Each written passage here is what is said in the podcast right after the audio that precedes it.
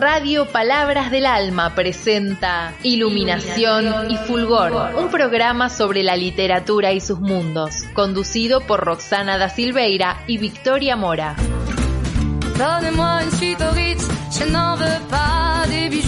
Chanel.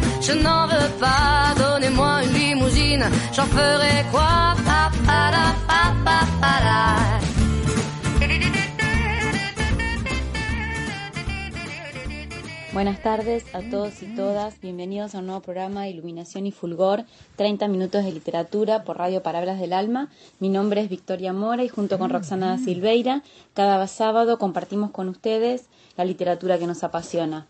En esta oportunidad y llegando con retraso, pero creemos que vale la pena de todas maneras eh, abordar la temática de hoy, nos vamos a ocupar de cuentos de Navidad. Bueno, como verán, estamos llegando unos días tarde, pero eh, acá estamos. Em, yo elegí tres cuentos de Navidad que conocí gracias a Macarena Moraña. Creo que ya lo he contado en otros programas. Yo eh, suelo corregir lo que escribo con Maca Moraña, que además de ser una amiga es una excelente escritora y una excelente coordinadora de taller, muy lectora y siempre tiene como el consejo justo para poder eh, trabajar los escritos y también para mm, llegar a las lecturas que puedan favorecer la propia escritura. En ese recorrido yo estaba corrigiendo con ella un cuento que había escrito sobre Navidad, entonces me dio, digamos, me, sugirió ciertas lecturas de cuentos navideños en las que, entre las que están estos tres.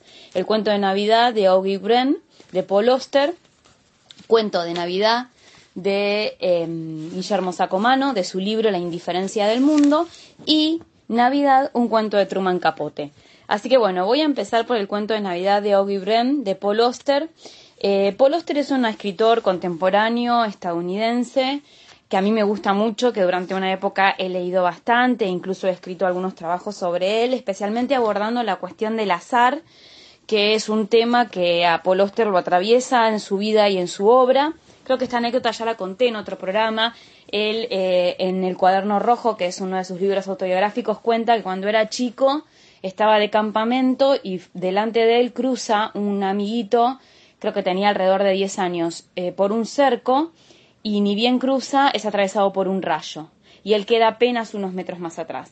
Esta experiencia hace que él quede como, por supuesto, una experiencia muy fuerte, muy dolorosa, pero que también lo pone a él de ahí entonces desde, desde, ese entonces tiene como un vínculo con la cuestión del azar y de pensar el azar y cómo el azar termina atravesando nuestra vida, que bueno, es muy interesante cómo él lo va tratando en distintas, en, distintas maneras en toda su obra. Es un autor muy prolífico, ha escrito mucho, y entre esas cosas que ha escrito, muchas tienen el sesgo de lo autobiográfico, ¿no? Les voy a leer un fragmento, em, una breve biografía que es parte de un trabajo que escribió Mariana Enríquez, que también saben que es una escritora que, que admiro mucho, que es un perfil justamente de Paul Oster que salió en revista Anfibia, se los recomiendo, está en internet, se llama La Invención de Nueva York por Mariana Enríquez y eh, bueno, es un perfil muy hermoso sobre Paul Oster y ahí escribe, digo, para que lo conozcan un poco antes de meternos con el cuento. Su, em, su vida, perdón, hijo de un comerciante de clase media en Nueva Jersey de un matrimonio fracasado y triste, quiso ser jugador de béisbol y dejó el deporte por la literatura. Tiene 67 años, empezó a publicar a los 38. Antes fue traductor y vivió en Francia. Navegó en un barco petrolero y se graduó de la Universidad de Columbia. Se casó dos veces con dos escritoras, Lydia Davis, madre de su hijo Daniel, y Sirius Beth, con quien vive hace casi 30 años en un matrimonio feliz. La hija de ambos, Sophie Oster, es escandalosamente linda. Fue tapa de Rolling Stone España porque es talentosa y obviamente por su apellido. Su padre es un ídolo pop en España. Y nació y vive en Brooklyn. Ganó muchos premios importantes, pero el más fue el Príncipe de Asturias en 2006 una manera de decir que en Estados Unidos se lo respeta mucho, pero no se lo tiene en la misma consideración que en Francia, en Argentina, en, en España. En su tierra es conocido y por algunos es ninguneado. El provocador crítico Harold Bloom, por ejemplo, alguna vez fingió que jamás había escuchado su nombre. En los países donde vende muchos libros puede ser criticado, sí, pero como se critica a alguien muy importante, incluso muy querido. Una especie de buen padre que de viejo repite algunas de sus mejores anécdotas, que siguen siendo muy buenas, pero ya cansan. Publicó 16 novelas, 8 libros de no ficción autobiográfica y ensayo, tres de poesía, escribió para chicos y también produjo libros ilustrados como La historia de mi máquina de escribir. Bueno, con estas palabras de Mariana Enríquez lo, presento así brevemente. A mí es un escritor que me gusta mucho, no he llegado a leer toda su obra porque como les acabo de leer es muy extensa. Sí leí varios de sus libros y, me han gustado mucho. Leviatán, eh, sobre todo, La música del azar también, Diario de invierno. Eh, el cuaderno rojo, esos libros me han gustado mucho de él. Bueno, y en este en esta oportunidad me voy a ocupar de este cuento de Navidad en el que él vuelve a, hacer, a utilizar este recurso de una primera persona que por las referencias que va haciendo a lo largo del cuento nos revela que tiene cierto juego autobiográfico que es muy común, como les decía, en su obra. Eh, cuenta que él siempre iba a, un bar, ¿no? Em, donde, bueno, donde era, donde solía ir, el que lo atendía era Augie, y que en determinado momento Augie reconoce, eh, encuentra una reseña con una foto y bueno, así reconoce que se trata que su cliente, al quien ya conocía hace tiempo, es un gran escritor, ¿no? Es un escritor reconocido. Eh, entonces le quiere mostrar algo que él tiene, ¿no? Que es un proyecto muy particular, ¿no? Em, lo que hacía Augie era pararse en una esquina y a la misma hora todos los días tomar una fotografía, ¿no? Ese, esa era ese era el proyecto que mantenía hace muchos años y que quería mostrarle al narrador Paul ¿no? Escribe así en el cuento. Todo el proyecto era un curioso ataque de repetición que te dejaba aturdido. La misma calle y los mismos edificios una y otra vez. Un implacable delirio de imágenes redundante. Mientras él pasa estas fotos así rápidamente, Augie lo interrumpe y le dice Vas demasiado deprisa, nunca lo entenderás si no vas más despacio. Este pequeño fragmento me hace acordar a un ah, diálogo que tienen dos personajes, los personajes principales del, del, cuento de Rodolfo Walsh, Las aventuras de la prueba de imprenta, donde hay un policía que le reclama a un corrector de imprentas que para poder leer bien lee despacio, ¿no? Por su experiencia. Entonces el policía le dice, bueno, ¿y para qué sirve entonces la experiencia? Y el otro le contesta, juntamente para leer despacio, ¿no? Creo que acá en este, esta referencia me hizo acordar esa escena porque remite a lo mismo, a la capacidad de poder ver en los detalles si uno se detiene y mira y lee despacio, ¿no? Sigue Paul Oster. Si no te tomas tiempo para mirar, nunca conseguirás ver nada. Presté más atención a los detalles. Me fijé en los cambios en las condiciones meteorológicas, observé las variaciones en el ángulo de la luz a medida que avanzaban las estaciones. Finalmente pude detectar sutiles diferencias en el flujo del tráfico, prever el ritmo diferente de los días. Y luego, poco a poco, empecé a reconocer las caras de la gente en segundo plano, los transeúntes camino a su trabajo, las mismas personas en el mismo lugar todas las mañanas, viviendo un instante de sus vidas en el objetivo de la cámara de Augie.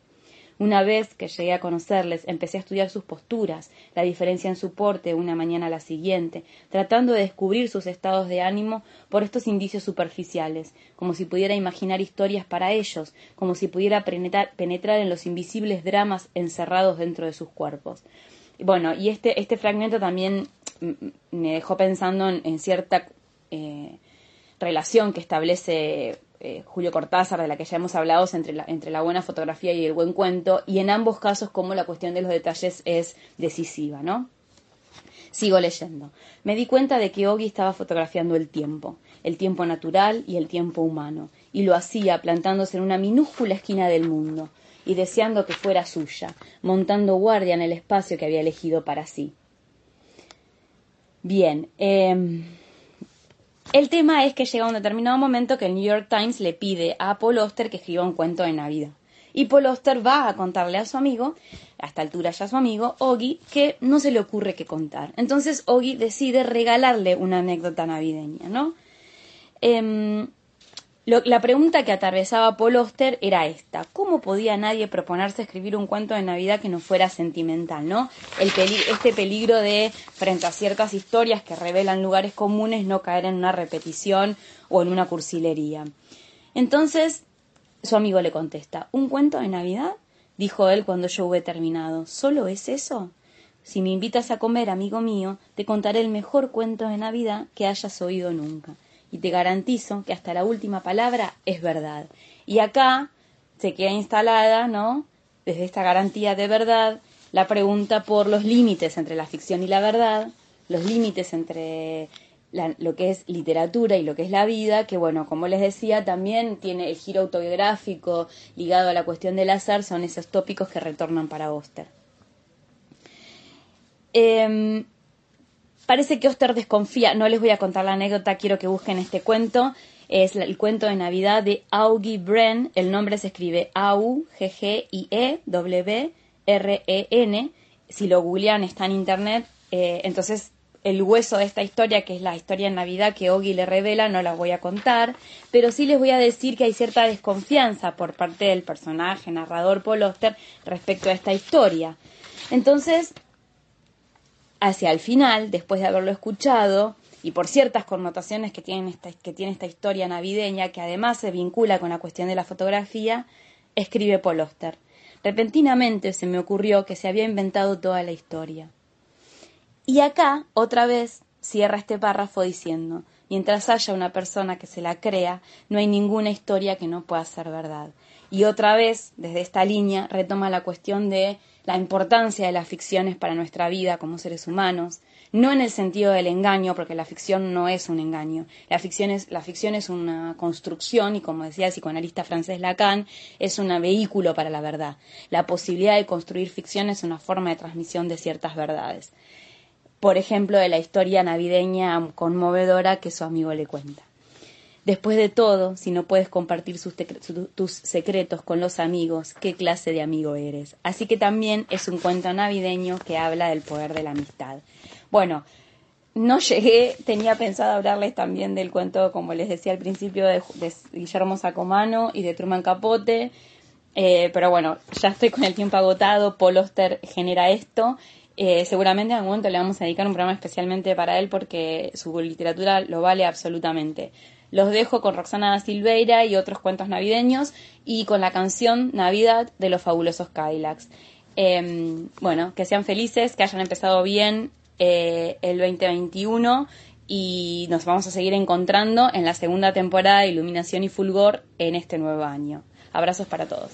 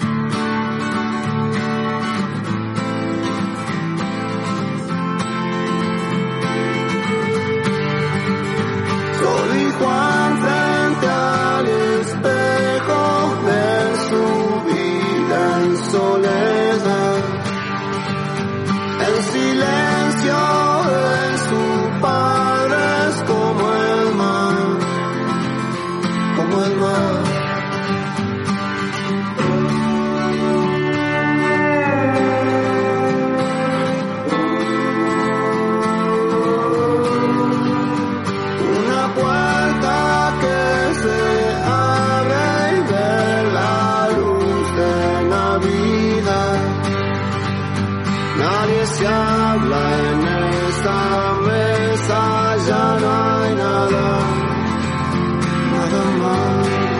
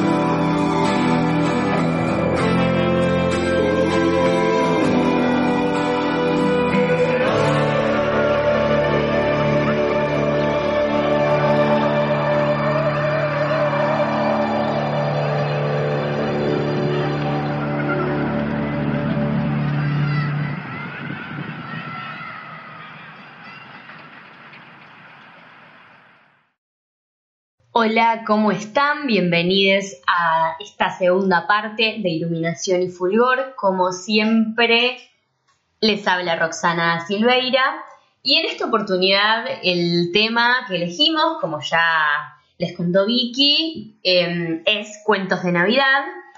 Pero yo les traje cuentos, o sea, hay una característica que comparten estos cuentos de los que yo les voy a hablar, y es que todos son de em, escritoras contemporáneas, y escritoras argentinas contemporáneas. Así que nada, bueno, si les parece, arrancamos. Bueno, el primer cuento del que les voy a hablar es eh, Papá Noel duerme en casa de Samantha Schweblin. Este cuento es el cuento con el que conocí a la autora. Eh, lo leí en la plataforma de Short Story Project. Igual también lo pueden encontrar si googlean. Eh, cuando ponen en Google Papá Noel duerme en casa de Samantha Schweblin, les aparece direct, una de las primeras que les aparece es un link a Eterna Cadencia, em, al blog de Eterna Cadencia, donde pueden leer el cuento. También está en audio, cuento en YouTube, así que este es imposible que se lo pierdan.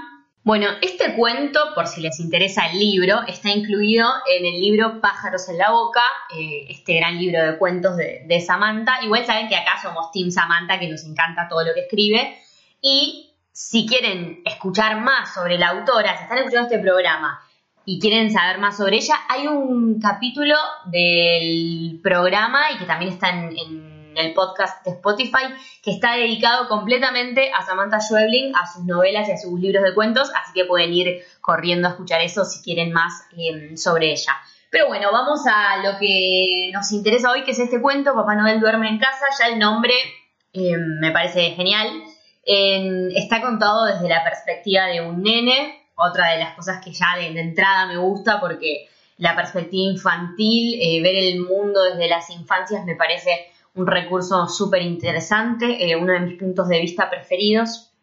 Y bueno, nada, acá cuenta la historia de, un matrimonio que, ya está roto, está con todos los ojos del hijo de este matrimonio, eh, donde la madre sufre de, depresión. Y dice, bueno, el padre ya está con una, ya tiene una nueva pareja, que en este caso el nene la, la nombra como la amiga del padre, Marcela, y bueno, el nene va contando diferentes situaciones con la inocencia que, corresponde a, su edad, es un nene chiquito.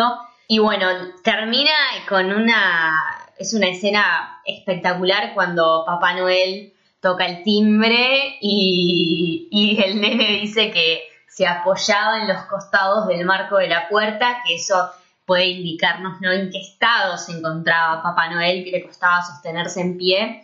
Y, bueno, cuando, o sea, no, no quiero spoilear, entonces les voy a decir eso, me voy a quedar ahí porque si les digo más, les voy a, arruinar el final, pero nada, es un cuento que está muy bueno. Ya les digo, la, construcción del punto de vista infantil está genial y, muestra como toda esta inocencia que, que, envuelve a la Navidad y a Papá Noel, incluso en momentos tan, tan fuertes y tan, tan difíciles como van a ver en este libro, ¿no? Donde donde, en este libro, perdón, en este cuento donde termina todo, que os decís, wow. Y el nene incluso en esas circunstancias sigue diciendo qué bueno que, que Papá Noel hoy duerme en casa.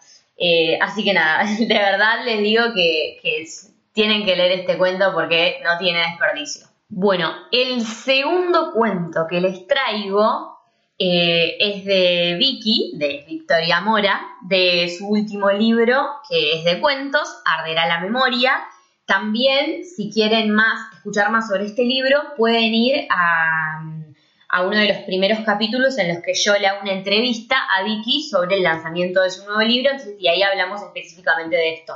Eh, así que nada, ahí también pueden expandir sus horizontes acerca de este libro. Bueno, el cuento del que les voy a hablar es el primero, el que abre el libro, que se llama Papeles Brillantes. Bueno, Papeles Brillantes también está contado desde la perspectiva eh, infantil, en este caso. ¿Y qué es eso? Bueno, el cuento relata una Navidad eh, de verano en esta casa en la que viven eh, la madre de la nena y la abuela. Pero no es la madre de, su mamá, sino que es la madre de su papá. Bueno, todo gira en torno a una espera Entonces hay como una tensión en el cuento que, comparten ellas, las, eh, las protagonistas, y también que compartimos nosotras como lectores, porque es esta cuestión de no sabemos, lo que están esperando ellas es al padre. Em, el padre trabajaba vendiendo herramientas de pueblo en pueblo y ellas nunca sabían cuándo iba a llegar. Entonces estaban esperando tanto la abuela como la nena. Eh, ya durante todo el cuento se habla de que la madre ya como que no está completamente desconectada de, esa situación, de, esa espera. Eh, pero la, abuela y la nena sí están esperando ansiosas al padre. Y bueno, genera como esta tensión de saber si va a venir o no. No les voy a, a nada porque saben que o sea, yo quiero que ustedes los lean a los cuentos, entonces no les voy a contar todo lo que pasa. Pero nada, me parece que, es, un, es un gran cuento también y les voy, a, les voy a leer un pedacito que me parece muy lindo, que habla de, mm, está hablando de, la, de que hacía mucho calor y que un calor insufrible dibujaba rajaduras en la tierra seca de la calle. Bueno, y después dice, me gustaba pensar que esas líneas escondían un secreto, así como una gitana, adivinando las líneas de su mano, le había dicho a mi mamá que no era feliz, pero que su futuro iba a ser distinto. La mujer había visto la soledad ahí, en esa palma extendida que mi mamá le ofrecía. Yo ese verano me imaginaba llena de pulseras, con blusas de volados y polleras largas, leyendo el futuro de mi barrio en las grietas de la calle. Juan, el de enfrente, iba a conseguir trabajo pronto, el albino de la esquina iba a levantarse un día morocho, mi vecina se casaría el verano siguiente y, sobre todo, ese año mi papá no faltaría a la cena de Nochebuena. Nada, ese fragmento me parece precioso, esta cuestión de, la gitana, y eso, eh, esa es la primera carilla. Eh, y ahí ya podemos ver esta cuestión, ¿no? Ese año mi papá no faltaría a la cena de Nochebuena, que todo va a girar en torno a esta espera. Así que nada, este cuento, recuerden, está en Arderá la Memoria, también lo recomiendo un montón. Y ahora vamos a pasar al último eh, que les voy a, del que les voy a hablar hoy, que es Cosa de Nadie de Laura Galarza. Bueno, em, el cuento se llama Cosa de Nadie y pertenece al libro que tiene el mismo nombre, Cosa de Nadie, eh, editado por Ediciones del Doc. Ah, me olvidé decir que Arderá la Memoria está editado por TXT Ediciones, en el caso de que les interese adquirir este gran libro de cuentos. Bueno, y sigo con el de Laura Galarza. Esto es un libro de cuentos que nosotros leímos para el taller literario. Eh, en el, hace dos o tres capítulos, en el capítulo que hablamos de, nuestras mejores lecturas del año, libros que nos habían quedado grabados del año, una de las que habla de, su libro, de sus lecturas, es Laura Galarza también, que es una gran, gran escritora. Y las tres, ¿no? Que, que elegí estos tres, tres grandes cuentistas.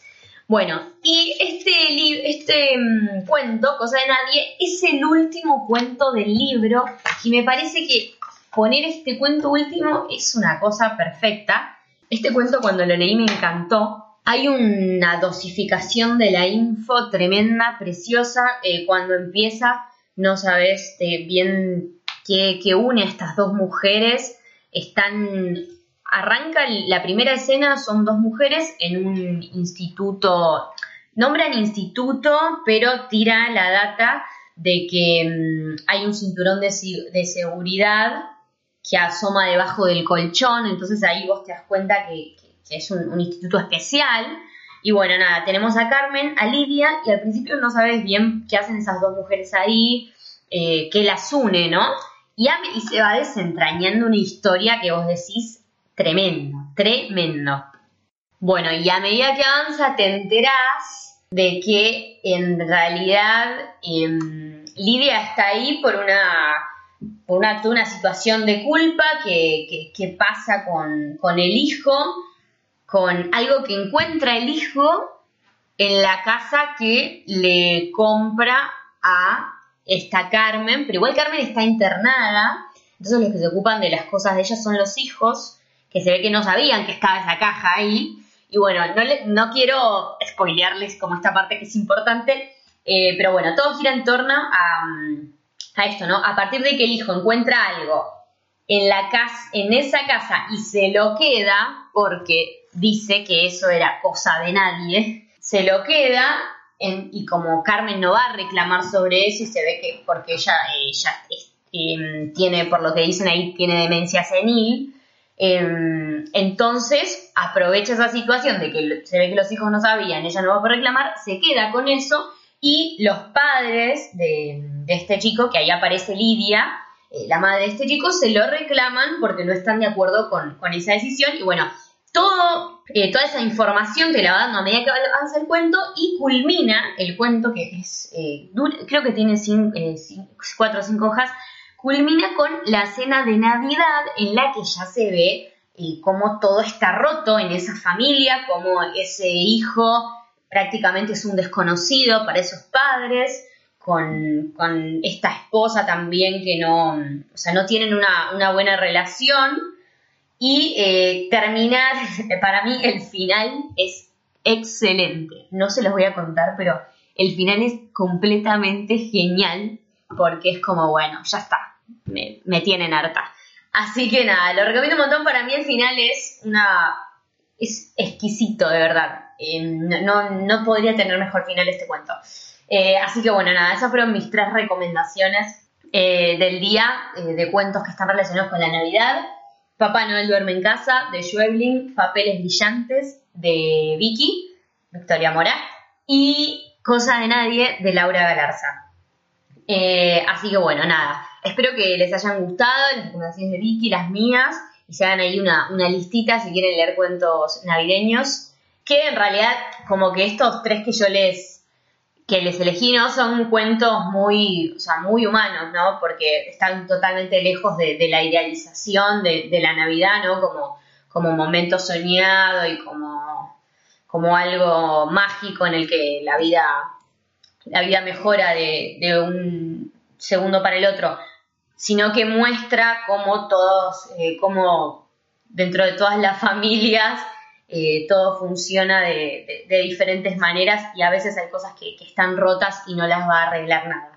Eh, así que nada, eso espero que, les gusten, son grandes cuentos y bueno, nos vemos en el próximo capítulo.